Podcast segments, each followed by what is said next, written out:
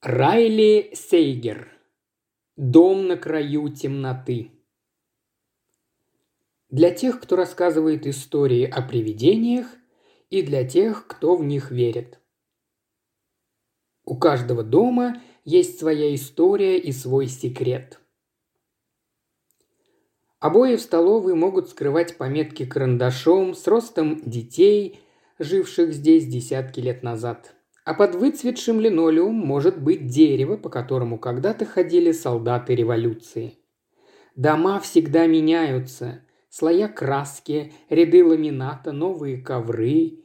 Они скрывают истории и секреты до тех пор, пока кто-то не придет, чтобы их рассказать.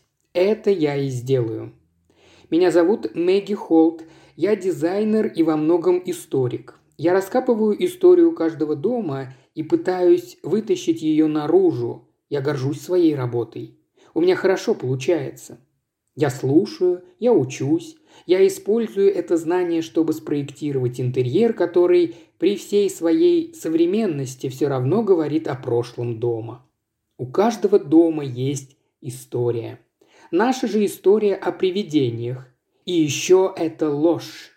И теперь, когда еще один человек умер в этих стенах, наконец-то пришло время рассказать правду. Пролог. 1 июля. «Папочка, надо проверить, нет ли призраков». Я застыл в дверях спальни дочери, поражаясь, как и все родители, когда их ребенок говорит что-то настолько сбивающее с толку. Пожалуй, с тех пор, как Мэгги исполнилось пять лет, надо было уже привыкнуть, но я не привык. Особенно с такой неожиданно странной просьбой. «Надо?» «Да», – настойчиво ответила Мэгги. «Я не хочу, чтобы они были у меня в комнате».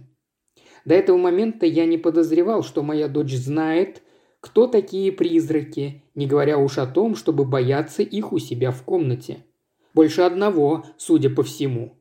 Я обратил внимание на выбор ее слов. «Они». Я винил в этом наш новый дом. К тому времени мы пробыли в Бейнбери-холл почти неделю. Вполне достаточно, чтобы заметить его странности, но недостаточно, чтобы привыкнуть к ним. Стены, как будто меняющиеся местами, шум в ночи, вентилятор на потолке, который, когда вращался на полной скорости, походил на щелканье зубов – Мэгги восприимчивая, как и любая девочка в ее возрасте, явно с трудом ко всему этому привыкала. Накануне вечером перед сном она спросила меня, когда мы вернемся в наш старый дом, унылую и тусклую двухкомнатную квартиру в Берлингтоне. Теперь мне предстоит сразиться с призраками. «Пожалуй, не помешает», — сказал я, потакая ей. «Откуда начать?» «Под кроватью». Тут ничего удивительного. У меня был такой же страх, когда я был в возрасте Мэгги. Я не сомневался, что-то ужасное прячется в темноте в нескольких дюймах ниже того места, где я сплю. Я опустился на четвереньки и быстро заглянул под кровать. Там скрывались лишь тонкий слой пыли и одинокий розовый носок. «Все чисто», — объяснил я, — «где дальше?» «В шкафу», — сказала Мэгги. Я так и догадался, поэтому уже шел к шкафу. Эта часть дома, получившая название «Крыло Мэгги», потому что в нем находилась не только ее спальня, но и прилегающая к ней игровая комната, располагалась на втором этаже под наклоном крыши. Из-за скошенного потолка одна половина старой дубовой двери шкафа тоже была скошена и из-за этого неуловимо напоминала вход в сказочную избушку. И это была одна из причин, почему мы решили, что здесь должна жить Мэгги – «В шкафу ничего», – сказал я, театрально дергая за цепочку, чтобы включить лампочку в шкафу и проверяя все между вешалками. «Еще где-нибудь?» Мэгги направила дрожащий указательный палец на массивный гардероб, который стоял на страже в нескольких футах от стенного шкафа. Это была реликвия дома, вещь из прошлого, странная, выше восьми футов, его узкое основание постепенно расширялось до внушительной середины, а затем внезапно сужалось к вершине. Его венчали резные изображения херувимов, птиц и плюща, вьющегося по углам. Я подумал, что, как и дверца шкафа, он создает в комнате Мэгги особую сказочную атмосферу, что-то напоминающее о путешествиях в Нарнию. Но когда я приоткрыл двойные дверцы шкафа, Мэгги глубоко вдохнула, готовясь к тому ужасу, который она сама себе придумала. «Ты уверена, что хочешь его открыть?» – спросил я. «Нет». Мэгги замолчала, а потом передумала. «Да». Я распахнул дверцы, скрывающие за собой лишь несколько платьев с оборками, которые моя жена купила в надежде на то, что наша девочка-сорванец когда-нибудь будет их носить. «Тут пусто», — сказал я. «Видишь?» Мэгги заглянула за дверцы с кровати, а потом облегченно выдохнула. «Ты же знаешь, что призраков не существует, да?» – спросил я. «Ты ошибаешься». Мэгги глубоко залезла под одеяло. «Я их видела». Я взглянул на свою дочку, пытаясь не выглядеть шокированным, хотя так и было. Я знал, что у нее развитое воображение, но я и не думал, что настолько. Она даже видела несуществующие вещи и верила в их реальность. И она правда верила. Я это видел в ее взгляде, в уголках ее больших глаз собирались слезы. Она верила, и это ее ужасало. Я сел на краешек ее кровати. «Призраков нет, Мэг. Если не веришь мне, то спроси маму, она ответит тебе то же самое». «Но они есть», – настаивала Мэгги. «Я их все время вижу, и один из них разговаривает, мистер Тень». По моей спине пробежал холодок. «Мистер Тень?» Мэгги ответила отрывистым, испуганным кивком. «И что же говорит мистер Тень?» «Он говорит», Мэгги сглотнула, изо всех сил стараясь сдержать слезы. «Он говорит, что мы тут умрем!» Глава первая. Как только я захожу в офис, я понимаю, как все пойдет. Такое уже было. Столько раз, что не сосчитать. И хотя у всех этих случаев слегка разные вариации, итог всегда один. На этот раз я и не ожидаю ничего нового, особенно когда секретарша расплывается в улыбке, в ее глазах мелькает узнавание. Очевидно, она хорошо знакома с книгой. Величайшее благословение нашей семьи, а также самое большое проклятие. У меня назначена встреча с Артуром Розенфилдом, говорю я. Меня зовут Мэгги Холт. «Конечно, мисс Холт». Секретарша быстро окидывает меня взглядом, сравнивая и противопоставляя маленькую девочку, о которой она читала, с женщиной, стоящей перед ней в потертых ботинках, зеленых брюках карго и фланелевой рубашке, испещренной опилками. У мистера Розенфилда сейчас звонок, он будет здесь через минуту. Секретарша по имени Венди Девенпорт, судя по табличке на столе, показывает на кресло у стены. Я сажусь, а она все продолжает поглядывать в мою сторону. Я предполагаю, что она оценивает шрам на моей левой щеке, бледный надрез длиной в пару сантиметров. Он довольно знаменит, если подумать.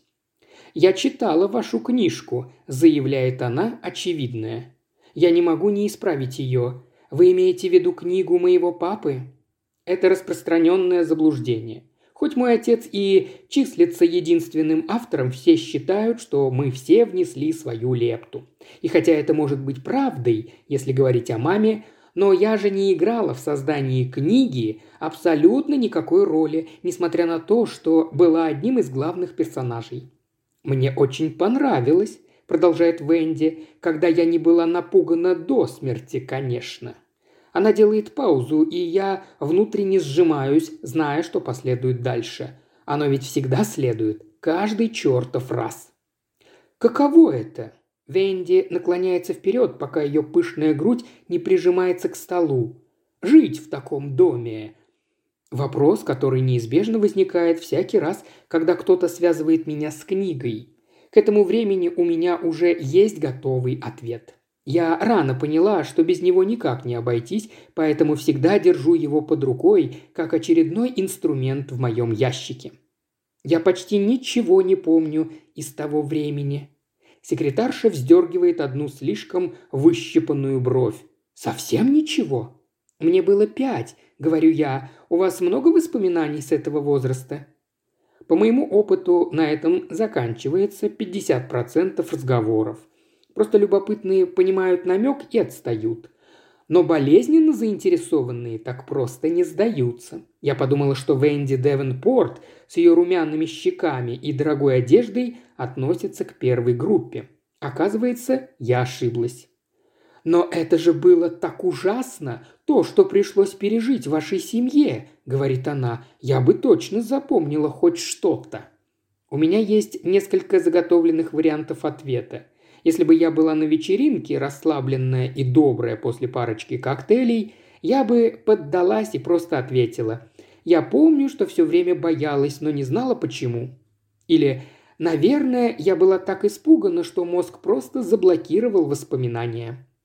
Или мое самое любимое. Некоторые вещи слишком ужасны, чтобы их помнить. Но я не на вечеринке, и я не расслаблена и не добра. Я у адвоката, и мне вот-вот передадут наследство моего недавно умершего отца. Мой единственный выбор – быть прямолинейной. Ничего не было, говорю я Венди. Мой папа все это придумал. И когда я говорю «все это», я и имею в виду «все это». В этой книжке все вранье. Выражение лица Венди меняется широко распахнутых любопытных глаз на что-то более жесткое и мрачное. Я разочаровала ее, хотя она должна быть благодарна, что я говорю правду. Вот мой отец никогда не считал это необходимым. Его версия правды сильно отличалась от моей, хотя у него тоже был готовый ответ, сценарий которого никогда не менялся, с кем бы он ни говорил. «Я врал насчет многих вещей за всю мою жизнь», – сказал бы он Венди Девенпорт, излучая харизму. «Но то, что случилось в Бейнбери-Холл, ни одна из них. Каждое слово в этой книжке – правда. Клянусь Всевышнему». Это соответствует публичной версии событий, которая звучит примерно так. 25 лет назад моя жена жила в доме под названием Бейнбери Холл, расположенном недалеко от деревни Бартлби, штат Вермонт. Мы въехали 26 июня, мы сбежали глубокой ночью 15 июля. 20 дней. Вот сколько мы могли прожить в этом доме, пока не стали напуганы до такой степени, что не могли оставаться там ни минуты. «Там небезопасно», — говорил полиции мой отец. «Что-то не так с Бейнбери Холл. Там происходят необъяснимые вещи, опасные вещи». «В доме», – неохотно признал он, – «обитает злой дух».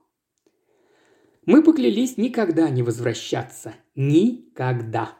Это признание, зафиксированное в официальном полицейском отчете, заметил репортер местной газеты, прославленной брошюры, известной как «Бартлби Газет». Последовавшая за этим статья, включающая в себя множество цитат моего отца, вскоре была подхвачена радиостанцией штата и попала в крупные газеты в больших городах – Берлингтон, Эссекс и Колчестер. Оттуда она распространилась, как зловещий холод, из деревушки в деревушку, из города в город, из штата в штат.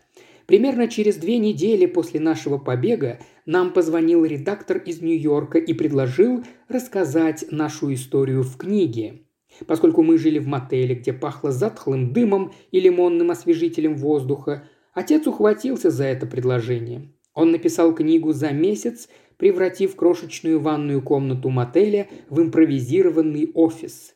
Одно из моих самых ранних воспоминаний – он сидит боком на унитазе и стучит по пишущей машинке, стоящей на туалетном столике. Остальное – опубликованная история. Мгновенный бестселлер – феномен. Самый популярный настоящий отчет о паранормальных явлениях со времен ужаса Амитивиля – на какое-то время Бейнбери Холл стал самым известным домом в Америке. Об этом писали журналы, новостные шоу, делали репортажи, туристы собирались у кованых железных ворот поместья, чтобы взглянуть на крышу или на солнечный свет, отражающийся от окон.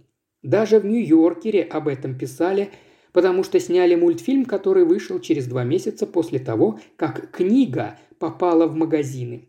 В мультике пара разговаривала с риэлтором возле полуразрушенного дома. «Нам нравится», – сказала жена, – «но достаточно ли здесь привидений, чтобы написать книгу?» Что касается меня и моей семьи, то мы были повсюду. В журнале People мы втроем мрачно смотрели на дом, куда отказывались входить. В Time мой отец уже сидел в тени и смотрел на него с явным зловещим видом. По телевизору моих родителей либо жалели, либо допрашивали, в зависимости от интервьюера. Сейчас же любой желающий может зайти на YouTube и посмотреть клип, где мы даем интервью в 60 минут. Вот они мы, идеальная семья. Мой папа лохматый, но красивый, щеголял бородой, которая войдет в моду только через 10 лет. Моя мама хорошенькая, но выглядящая немного суровой. Напряженность в уголках ее рта намекает, что она не совсем в курсе ситуации. И еще я – голубое платье с оборками, лакированные туфли, черная повязка на голове и очень прискорбная челка. Во время интервью я почти ничего не говорила. Я просто кивала, качала головой или робко прижималась к маме. Кажется, мои единственные слова в течение всего интервью «мне было страшно», хотя я не помню, как боялась. Я ничего не помню о наших двадцати днях в Бейнбери-Холл, а то, что я помню, окрашено книгой. Вместо воспоминаний у меня есть отрывки. Это все равно, что смотреть на фотографию фотографии. Рамки нет, цвета потускнели, изображение слегка потемнело. Мутно. Это идеальное слово, чтобы описать наше пребывание в Бейнбери-Холл. Неудивительно, что многие люди сомневаются в истории моего отца. Да, есть такие, как Венди Девенпорт, которые думают, что книга настоящая. Они верят или хотят верить, что наше пребывание в Бейнбери-Холл развивалось именно так, как описывал мой отец. Но тысячи других непреклонно думают, что все это мистификация.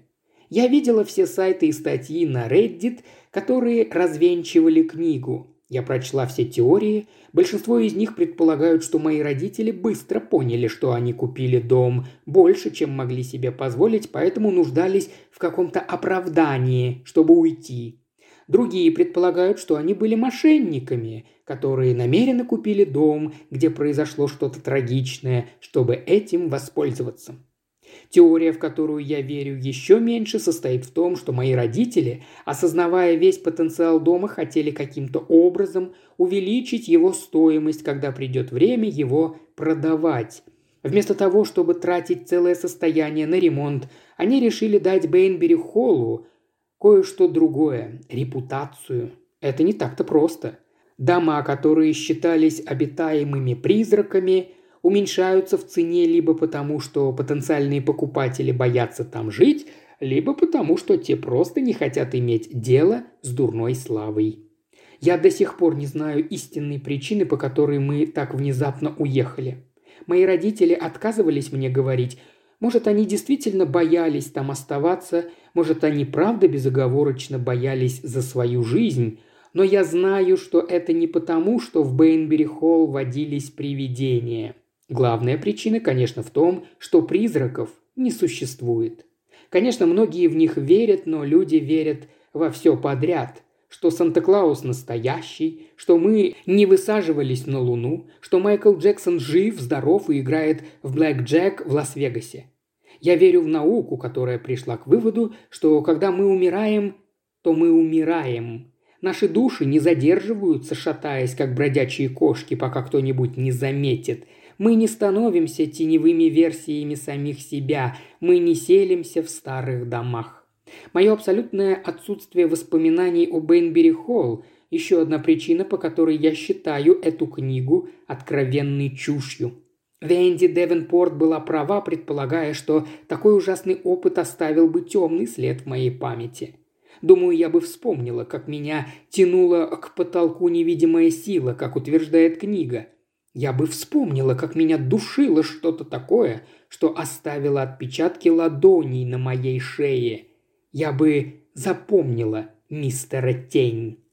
То, что я этого не помню, значит только одно – ничего этого не было. И все же книга преследовала меня большую часть моей жизни. Я всегда была чокнутой девочкой, которая когда-то жила в доме с привидениями. В начальной школе я была изгоем, поэтому меня нужно было избегать любой ценой. В старших классах я все еще была изгоем, только к тому времени это уже стало чем-то крутым, из-за чего я стала самой недобровольно популярной девушкой в классе. Потом был колледж, где, как я надеялась, все изменится, словно разлука с родителями каким-то образом освободила бы меня от книги. Вместо этого ко мне относились как к диковинке. Не то чтобы избегали, но либо дружили с настороженностью, либо изучали издалека. Личная жизнь была полным отстоем. Большинство парней и близко ко мне не подходили, а почти все, кто подходил, были фанатами дома ужасов, которых больше интересовал Бейнбери Холл, чем я. Если потенциальный парень выказывал хоть каплю восторга по поводу встречи с моим отцом, я все понимала.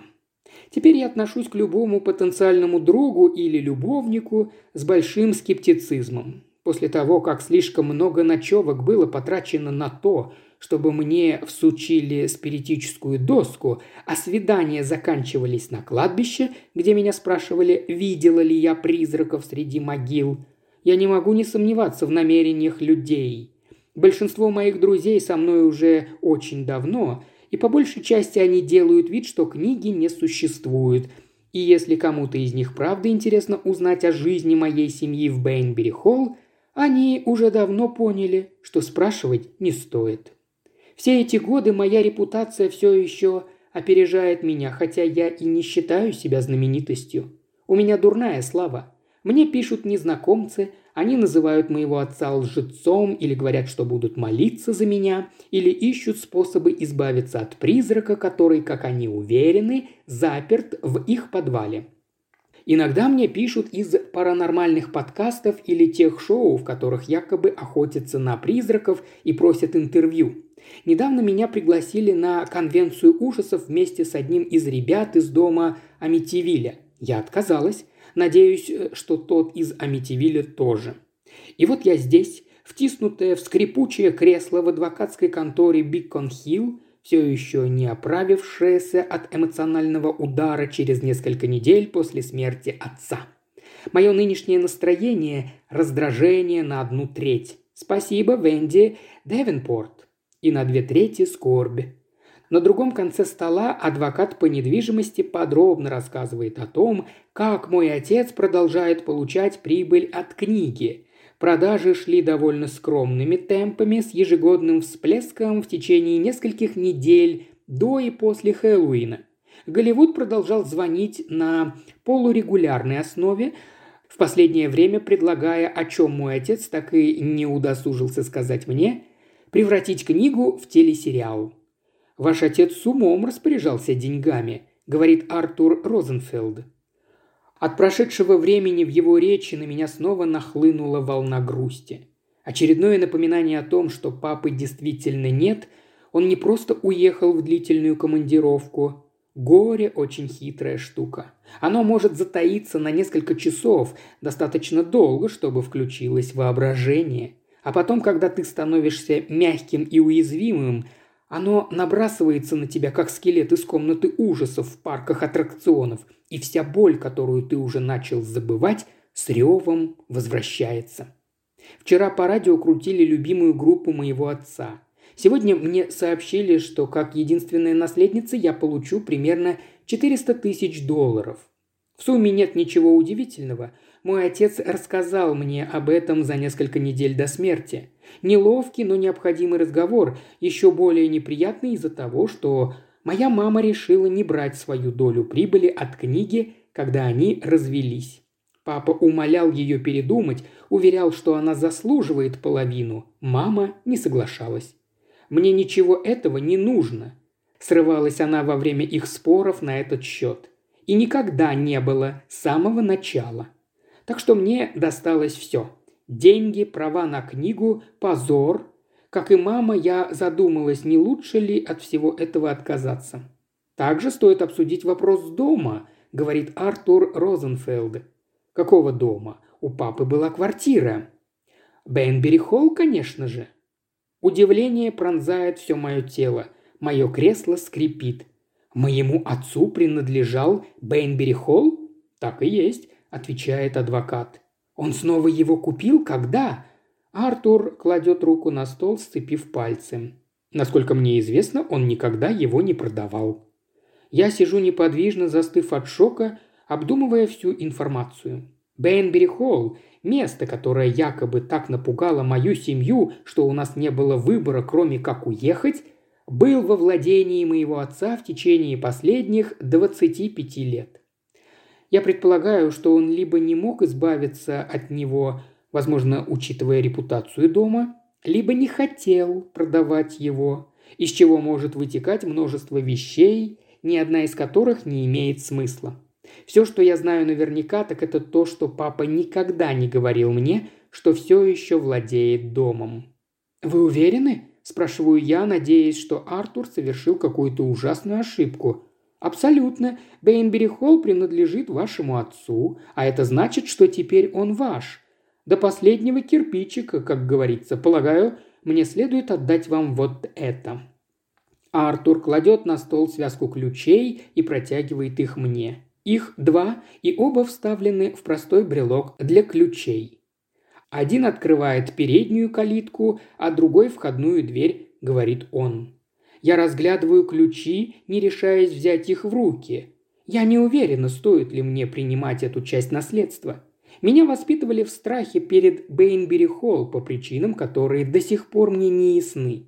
Несмотря на то, что я не верю официальной версии моего отца, мне не очень комфортно владеть этим местом.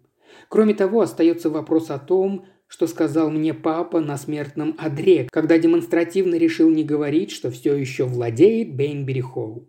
То, что он сказал, сейчас эхом отдается в памяти, заставляя меня дрожать. Там небезопасно, особенно для тебя. Когда я, наконец, хватаю ключи, они кажутся горячими, будто Артур положил их на батарею. Я обхватываю их пальцами, их края впиваются в мою ладонь. Вот тогда-то на меня обрушивается еще одна волна горя. На этот раз она окрашена разочарованием и недоверием. Мой отец умер, он всю жизнь скрывал правду о Бейнбери Холл, а теперь дом принадлежит мне. И это значит, что все его призраки, настоящие или воображаемые, тоже мои. Уважаемый слушатель, ты прослушал ознакомительный фрагмент аудиокниги. Желаешь продолжить слушать аудиокнигу? Тогда подписывайся на канал Ильи Кривошеева на Бусте. Ссылка на канал в описании.